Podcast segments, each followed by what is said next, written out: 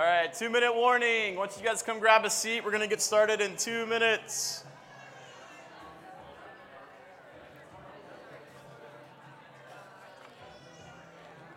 You can bring your coffee and donuts with you.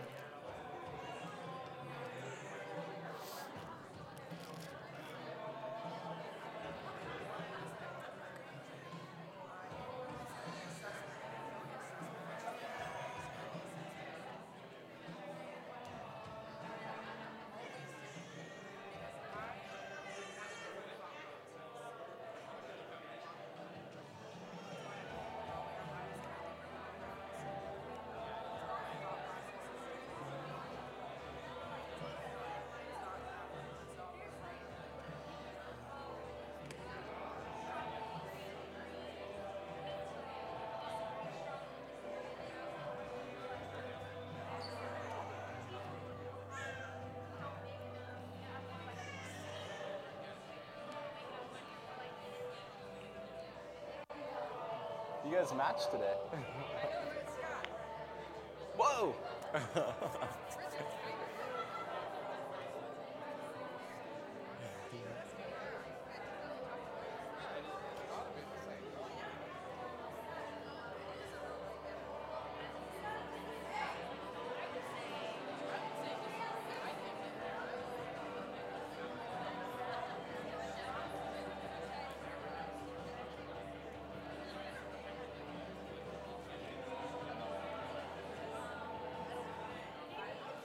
All right, you come grab a seat. I always forget to announce a few things. Uh, one thing I was reminded of uh, uh, to announce is that we are looking for more greeters uh, for Sunday morning. If you're interested in kind of being a part of, part of the first impressions team, you like to greet people, uh, you like to smile, uh, maybe you're extroverted or not. Um, but we are always in need of more people that can greet on Sunday. And so if you'd like to uh, uh, uh, do that. It's an easy way to get uh, involved. Uh, let me know. I'd love to plug you in. Uh, last week, we started a new series called Lamp and Light, and it's based out of Psalm 119, 105, the passage that says, Your word is a lamp to my feet, a light for my path. And so, for the month of September, we want to talk about the art of reading Holy Scripture, reading the Bible, reading God's word. And for some people, it might be kind of uh, brand new, and uh, for others, it might feel like a kind of a, a basics, uh, kind of a review.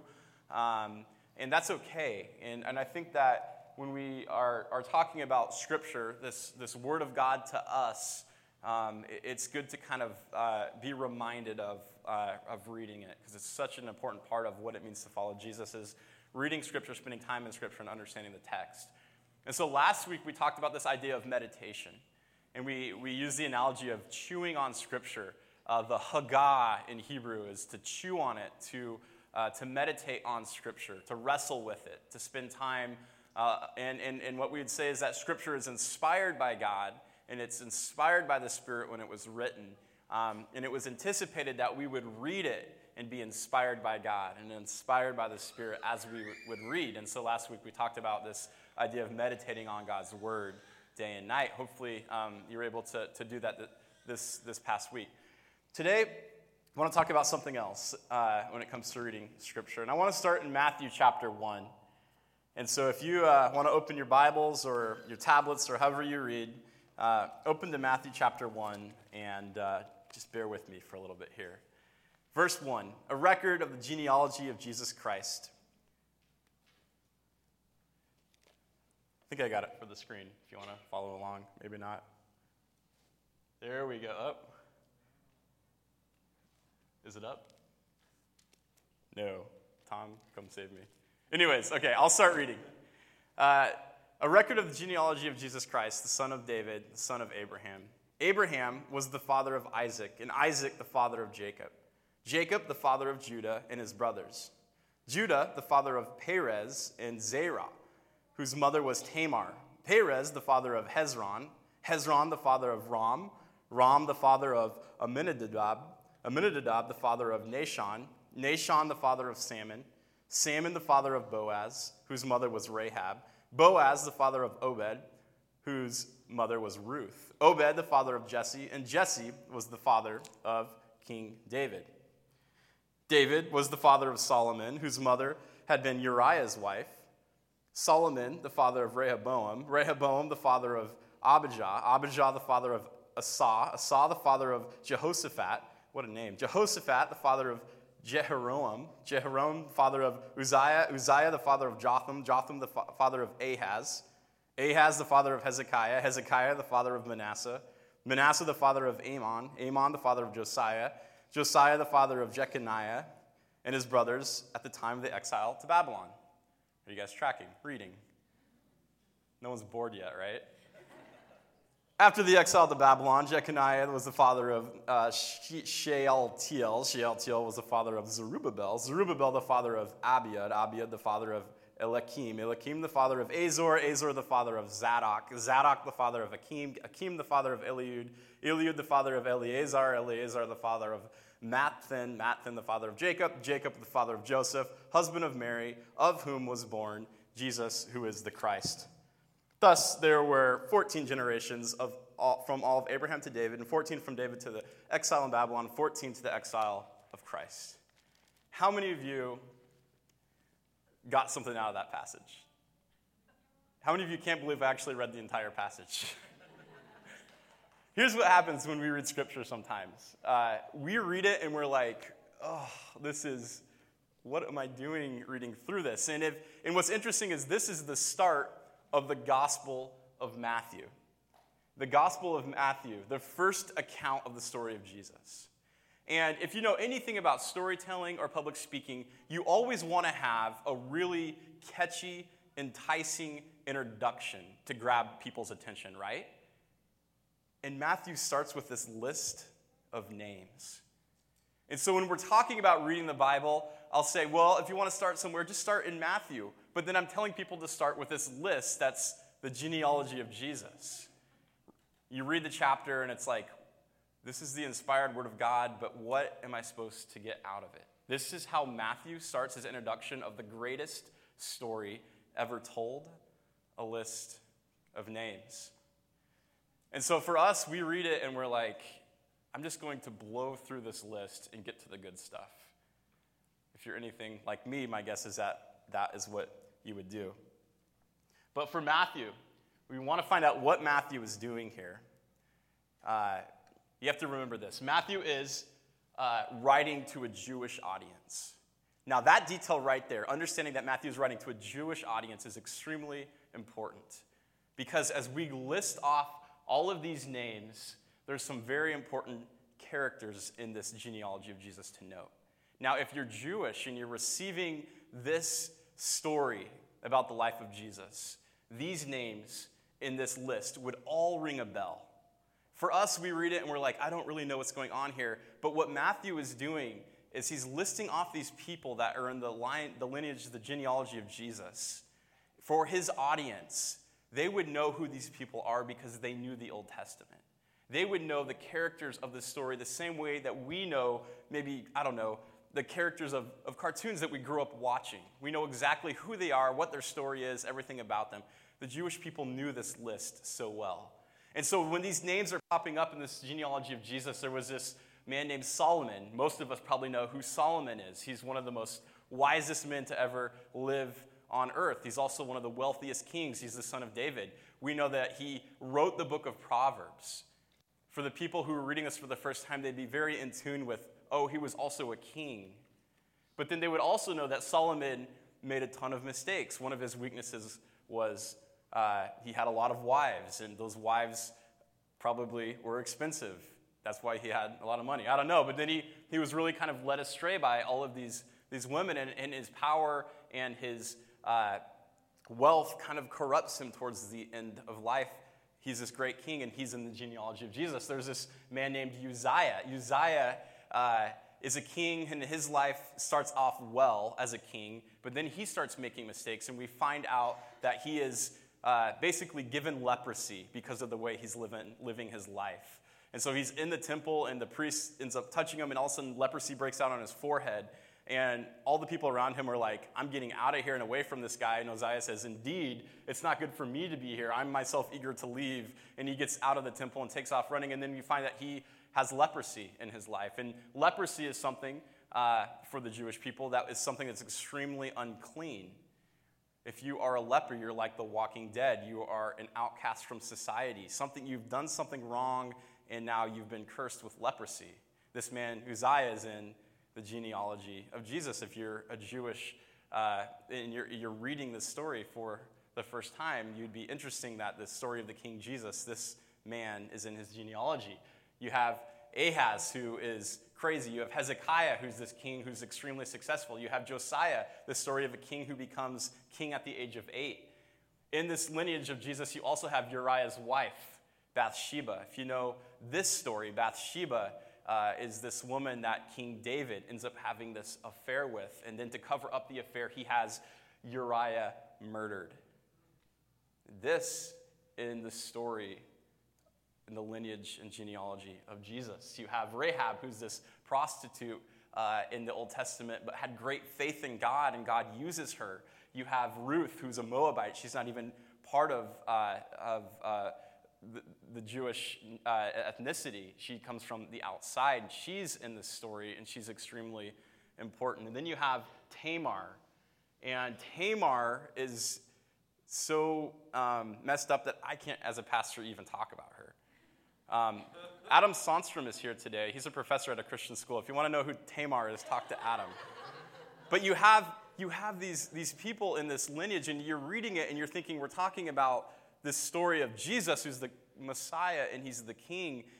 And as you read this list of people, what you find is that some of them are good, some of them are bad, some of them are um, terrible people, and they're all in this genealogy of Jesus. And what we find as that as we go through this list of people, we find that there's this story of really humanity. There's a story of us. We're broken, we're messed up. There's things about us that we would be embarrassed to share. And the author of this story, Matthew, says, I'm not hiding anything when it comes to our history as humans. The genealogy of Jesus, look at some of these people that are part of this story. And so, this is actually understanding kind of what's going on in this story, the context of this story. When we read through Matthew chapter 1, it's loaded. It's loaded with all sorts of meaning.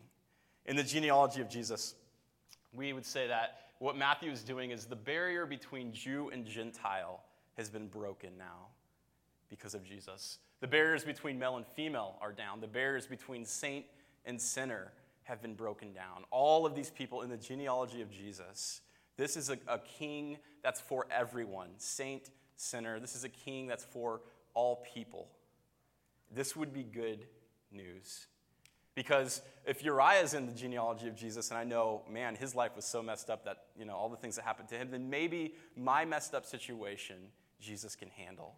There's something extremely powerful going on here. This only comes, though, uh, as, as William Barclay would say. In his genealogy, Matthew shows us the royalty of kingship gained, the tragedy of freedom lost, the glory of liberty restored, and that, in the mercy of God, is the story of mankind, of each individual person. Here at the very beginning of the gospel, we are given a hint of the all embracing width of the love of God. God can find his servants amongst those from whom uh, the respectable Orthodox would shudder away in horror. So there is something else going on here in this story. As we read through the genealogy of Jesus, but the way that we understand what Matthew is trying to say, and there's something there for us that has a depth to it, is through this idea of contextualization. Understanding the context of the scripture that's written. And I think what happens so much is like just reading through Matthew, we blow through it, we can't pronounce the words, we don't really know what's going on. And what we find is that Matthew is loading this chapter with meaning. It happens all the time when we read Scripture. When we come to Scripture, we, we read it at face value. Um, and we read something that it's hard for us to understand. And without this idea of contextualization, without knowing the context of the audience that it was written to, why it was written, the story behind it, we can lose some of the meaning of what's going on here. And so today I want to talk about this idea of contextualization as we approach Scripture. When we come to open up a passage understanding the who, the what, the where, the why, the when, because I think when we do that, something powerful happens. There's a story in Acts chapter 8.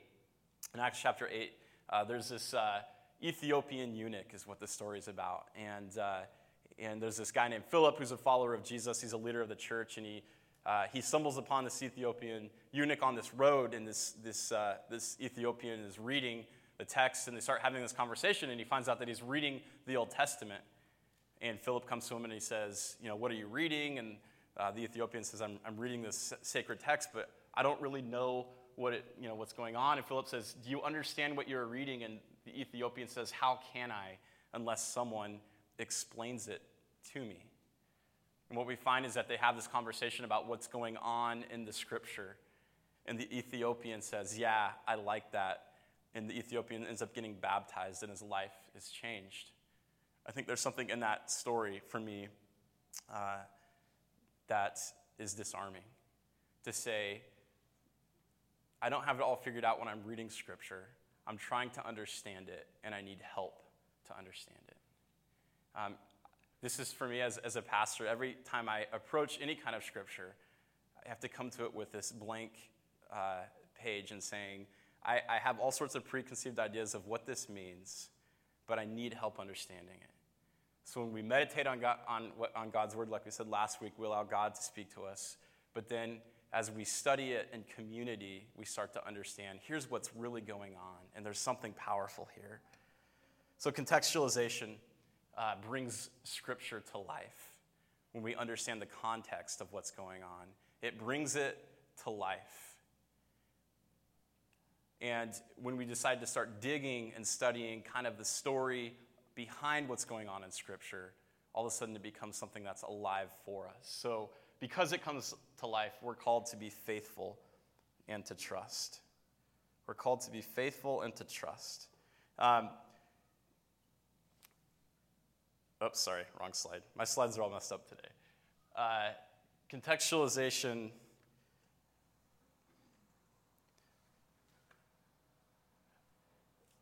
I'm going to take a pause real quick here. Every time I click on a slide, the wrong slide comes up. Tom, I don't really know what's going on. okay, so contextualization, let's just go back to that point.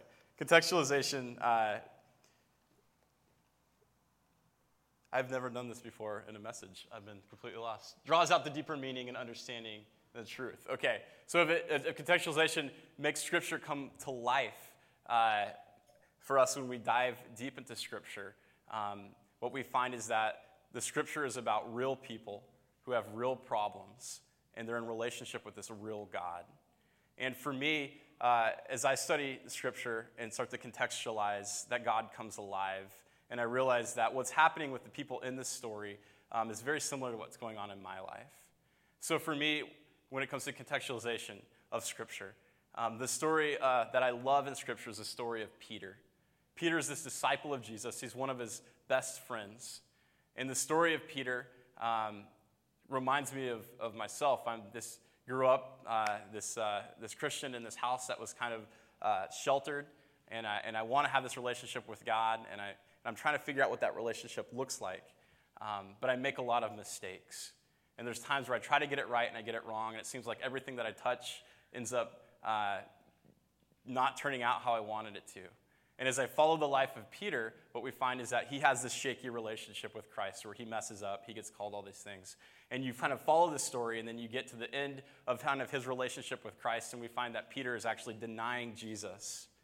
And then Jesus comes and he restores him. There's this up and down relationship between Peter and Jesus. And Peter is this disciple who ends up writing a letter called First Peter. And in his letter, First Peter, uh, he has these words where he says, Praise be to God who has given me uh, new birth, new hope into out of the great mercy of God because of the resurrection of Jesus. And as you kind of track the whole story of Peter, you start to understand the power of these words in Peter, where he's saying that God uh, has been with me my whole life. And as I read that, the scripture comes alive to me because I see that same thing in my life the ups and downs I have in my relationship with God, and how he hangs with me through all of that. Contextualization draws out uh, a deeper understanding and truth. Um, there is uh, this clipping. I am so lost. I'm so sorry. Yes, okay. So I was reading through uh, TV Guide, and uh, there was this uh, description of The Wizard of Oz, and I thought this was interesting. How many here have seen The Wizard of Oz? Yes, many. Uh, there was this description by this man named Lee Winfrey. He said, transported to a surreal landscape, a young girl kills for the first person she sees and meets, and then teams up with three strangers to kill again. Is that an accurate description of The Wizard of Oz? kind of, right? Kind of. That's kind of what happens in the story. But as you enter in the story and you kind of know what's going on in the story, you realize there's something more going on. She doesn't necessarily kill a person, her house lands on the evil witch, right? And she meets up with these strangers and she's trying to free Oz from this other witch. Sometimes when we don't contextualize a story, we come up with a description that might be kind of true, but isn't necessarily accurate. So contextualization leads to a deeper meaning and understanding of Scripture. A couple tools that I use that I think are important um, Tom, if you go to the app, study tools, for me, YouVersion is a great app that you can put on your phone. Um, YouVersion is great for studying. Uh, you can you have this app. It's basically it has the Bible with all of its translations. Um, another great way to study for contextualization is through uh, Strong's Concordance app. So you can put this app on your tablet or on your phone, and it basically gives definitions of words uh, throughout Scripture. The Strong's Concordance app. Um, a couple websites that I go to for study BibleGateway.com.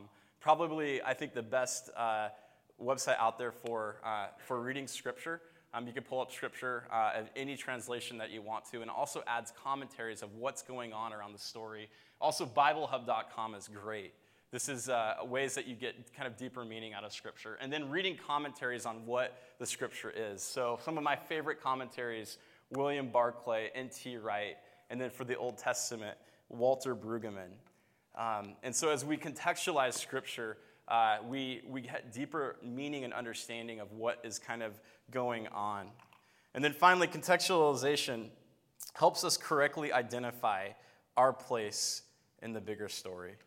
So, contextualization helps correctly identify our place in the bigger story. And to be humble about this and to be available. When I think about um, reading scripture, uh, one of the ways that I approach Scripture is this there's this story of the prodigal son that Jesus tells. And it's the story of the son that has left his father and gone away.